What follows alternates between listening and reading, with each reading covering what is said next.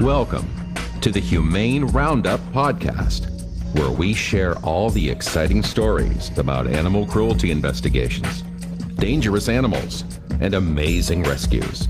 Find out what goes on inside of animal shelters and all the current trends in the animal welfare industry. Now, here is your host, Daniel Ettinger. What up? What up? It's bonus week, Animal Protection Officer Appreciation Week. Today we have Marni Shear with Aurora Animal Protection. How's it going? Great. Good morning. Thanks for taking the time out to join us. We know this week is just a you know, it's a very important week and we want to make sure that we take the time to really address the opportunities that that we have to thank each other. So thank you for being in this industry. Thanks for joining us this morning. Absolutely, and thank you to you as well and all of your listeners. And we got a shout out to a, a HO Humane Officer Bishop who can't join us today. She's uh, busy at work, but she's always ah. on our mind when uh, when we're recording. So shout out to Bishop. Awesome. In in the work truck. All right, so we have to start like we did every episode this week with if you could choose one, or what is your choice? Would it be catch pole, snappy snare, or the lariat rope? Oh, I don't have as much experience with the lariat rope. I'd like to learn. I'll say that. Um, I guess I would have to say, as far as useful tool, the the catch pole is probably the most useful. But I do love the snappy snare. There's nothing better than you know just that quick dog's running past you and snag, you got it. I mean, you know? I would argue that the lariat rope is more exciting than the snappy snare, but that's just my preference, right? No, I agree. In fact, when when we uh, just recently worked together uh, on on a, um, a loose dog, and you got it with the with the lariat, it was awesome. It was absolutely awesome. I just don't know. I haven't been trained on how to use it yet, but I think I uh, after that experience, I'd love to you know, I don't know how, like it, thank you for saying that. It's fun to mm-hmm. do and I'm glad that we could uh I'm glad that we could work together collab on that dog mm-hmm. uh, situation on the border of Denver and Aurora. That was really cool. Yeah. Um and it's it's tough like there's no formal training truthfully for the lariat rope. You just have to mess around with it and get a feel for how how it works. But uh yeah. Yeah, that, that was fun. That was good good times with your department too and you know, um it looks like catch pole kind of won the week, which I'm surprised with because I rarely use a catch pole. Um, but, but, I it, think it's it's the fact that that that's what everybody's got. Yeah, you know, some agencies don't have snappy snares or ropes or yeah. ropes. Yeah, that's a great point. That is a great point. Uh, this question would be from Officer Bishop. Uh, do mm-hmm. you wear a bulletproof vest? Yes. Good. Does everyone on your team wear a vest? Yes. Sweet. Okay, cool. I, I didn't know that. That's awesome yeah, she she definitely wanted to know the answers of that this week, and I think it was like half and half with all the guests that we had. So yeah, cool. So how long have you been in the industry? I've been in the industry over 13 years. Oh. Um, it, in animal uh, con- or, or as an animal protection officer, and 25 years as an animal health technician. So animals have been my my um, career and I hear an animal in the background playing with a squeaky toy. You know what? She does that every time I'm busy doing something, and I have to run out of the room, and she follows me. No, it's fine. Our listeners get it, right?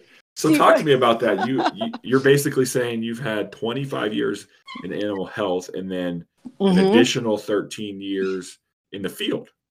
Um, consecutive. That okay. would have made me like 80. Well, I don't, I don't know how to do math. Our listeners don't probably don't know how to do math either. So, yeah. or whatever. It's time is time. Um, okay, so you've worked. Have you worked in Aurora the entire time? No, I've only been okay. in Aurora for a, a, little over four years. I'm from Southern California. Okay. All right. Cool. So, um, I'm a licensed veterinary technician in the state of California, and um, that's kind of how I got into animal services was working at a after hours emergency facility located next to the shelter. And one day, one of the officers came in and said, "You know, we're looking for a um, reserve officer. Is anyone interested?" And I was oh, like, wow. "Oh, that'd be cool." And I went on a ride along, and I just fell in love with it, and um, got the position. And within a year, I was working full time. super cool. That's super yeah. cool. Yeah. So in your experience, kind of, have you seen a lot of change in our profession? Yeah, I mean, even in Aurora itself, it's been fantastic. Um, just over the past four years that I've been here. I would imagine, you know, I've I live in Aurora, and oh, okay. I also have worked, you know, worked uh, next to Aurora for several several years, and I don't know if you still have some of the old pickup trucks that have like the open back with the weird kennels, but I'd always God, see no. those driving. I, that was the first. That was the things. first change. Man, that was the first I'd see those things driving around in the wintertime and like it, or even the summertime. Like they're just exposed yeah. kennels, and I know some of our listeners in Texas can relate because I've seen some of their trucks, and uh, it's just.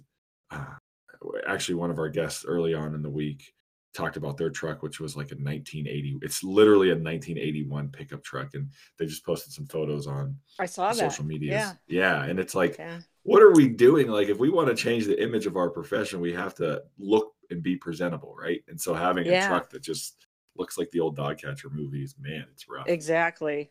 Yeah.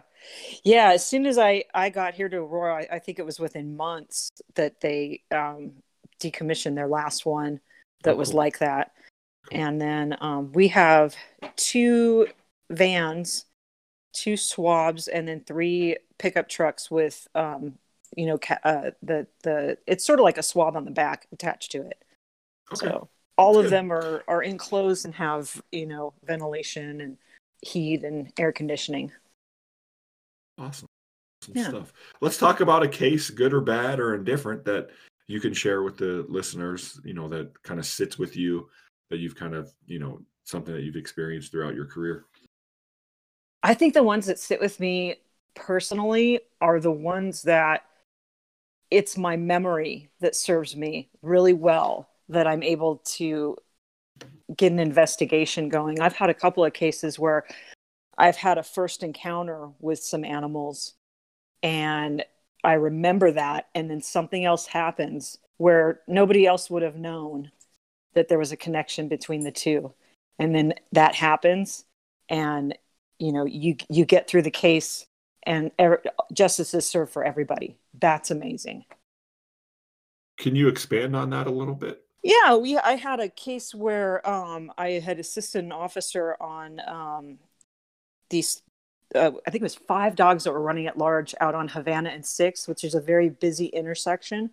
Sure. and so I went out to help him um, pick up the dogs, and nobody was home. So, um, and one of the dogs was extremely aggressive, and we had to have the police come out because we had to enter the property to get the dog back in the one of the dogs back into the yard. So, um, we were able to secure the dogs, and then we, you know, contacted the owners later and and hashed that out. But um, probably about a year and a half, two years later, we got a call for a gentleman that was viciously attacked by three dogs on a public walkway. Right? I don't know if you're familiar with Six in Havana, but there's like a public sidewalk, and then there's like this alleyway type um, area behind the houses uh, for people to go down. And the dogs were were running at large, or actually came out. The gentleman was walking, and these three dogs just came out. And one, the first one came at him, and he was like, "Whoa, whoa, whoa!" You know, hold on, puppy. You know, and then he was kind of aggressive. He was backing off. Second one came, and then the third one just jumped him and while he was being attacked, physically attacked by all three, somebody was driving um, on westbound on six, saw what happened, knew how to use that alleyway, and drove up. And the guy literally climbed into her her car, bleeding. And oh. so she called 911. By the time our officers responded, that he had already been um, taken by ambulance to the hospital, and nobody knew where the dogs were. And so um, the next day I picked up uh, uh, the case because the other officers went to their days off. And based on the location and the description of the dogs, I was certain it was those dogs. And um, it we took about it took about ten days before you know, we were patrolling the area, looking to see if they still lived there. And um, I eventually went to the house and spoke to somebody that was sitting out front and asked him, "Oh, you, do you have a dog? How long have you lived here?" He said, "Oh, I I used to have a dog, but I don't anymore." And while we were conversing, all three of those dogs came to the window and started barking at me, and I was like, uh, what about those? and he's like, oh, those are my that. roommate's dogs. And so yeah, it was just like boom, all right, we got him. And this this man was literally, you know, torn apart by these dogs, and for ten days didn't know whether or not he was ever going to find out, you know, if these dogs had current rabies shot, if they were healthy, if he was at risk of, you know, getting rabies. Um, so yeah, it's it's cases like that. It's it, that's that's what's Well, really that's great. exciting and fulfilling. Great work. Yeah. Yeah. And you, you think about it in some of these larger agencies, and you know, Aurora's kind of in the middle. Uh, Yeah. I think that's why it's so important to have assigned districts where you have a familiarity with your community. Because if you ro- when I started this industry or this job, I should say, uh, we this is ten plus years ago. We would rotate a Mhm. district every day, right? So I'd be one side one side of town on Monday, and then on Tuesday the opposite side of town. And then some of the senior officers didn't want to move, so then you'd be in a different area, you know, on the other side of town Mhm. they want to stay in certain areas and then you don't have that you don't you just don't have that familiarity or that like you said that memory retention Yeah. of like of of who your people are and what happened we actually just had a case recently where one of our officers recognized a potential dog to um, to an owner in an area because of that that same thing like they're Yeah. like well that sounds familiar so Uh-huh. yeah i'm gonna i'm gonna check into that and sure enough it it made a connection so good stuff there Yeah. So- I think another thing that's that that is important with those kinds of cases is getting pictures. That that's one of your Oh. Mhm. best forms of evidence because it may seem mundane at the time, but once you have that and then something comes up in that area again, you're like, "Oh, yeah, that case, you can look up the address and then you've got you've got your the a picture of that animal and you're like, "Ah, there we go." And make that connection. Hundred percent. So let's move into our shout outs and our thanks to to some of our our coworkers and things. Do you have anyone specific you'd like to shout out this week? You know what? I'd I'd like to say my entire team, and and the reason being what we talked about before changes. In the four years that I've I've worked at Aurora, we've had some amazing changes, and little by little, our our team that we have now, we are all people that are all looking for the greater good for the entire division, and um, that's been a, a a lot of hard work. And you know, we've got eleven officers now. We've all got different personalities different ways of doing any everything. And and it's we all have the same goal and everybody's got everybody else's back. And and you know you, a lot of times you hear about people that you know have a hard time with management or with coworkers or, and and how that can impact their ability to do their job or to or to love their job. So my shout is i'm, I'm grateful for everybody on the team and, and uh, so happy to work where i'm working right now. That's awesome. Well, we appreciate you taking the time out today to to share some of your just you know your experience and share out some share some of your shout outs to your team. I think that's Yeah. that really resonates a lot with us and our you know you just our your peers and our our listeners. It it is a different dynamic, especially you know working with you know different personalities, but at the same time when you have the same goal in mind, uh, it makes everything easier. So shout out to Yeah. Aurora Animal Protection. I think that's awesome. And we appreciate Yeah. you taking the time today to come onto the show. Sure. And I'd just like to point out, you know, I, in, in the 25 years I've been working in this field, I can't believe every day that I get up that I get paid to do this. You know what I mean? It's such, such a blessing to be able to enjoy what I do every day for work. That's awesome. That's good to hear because some people I'm Yeah. sure share share a different sentiment there. Well, thanks again Yeah. for joining us. And as always on the Humane Roundup, even though these are bonus episodes, we like to say keep it humane, Maine.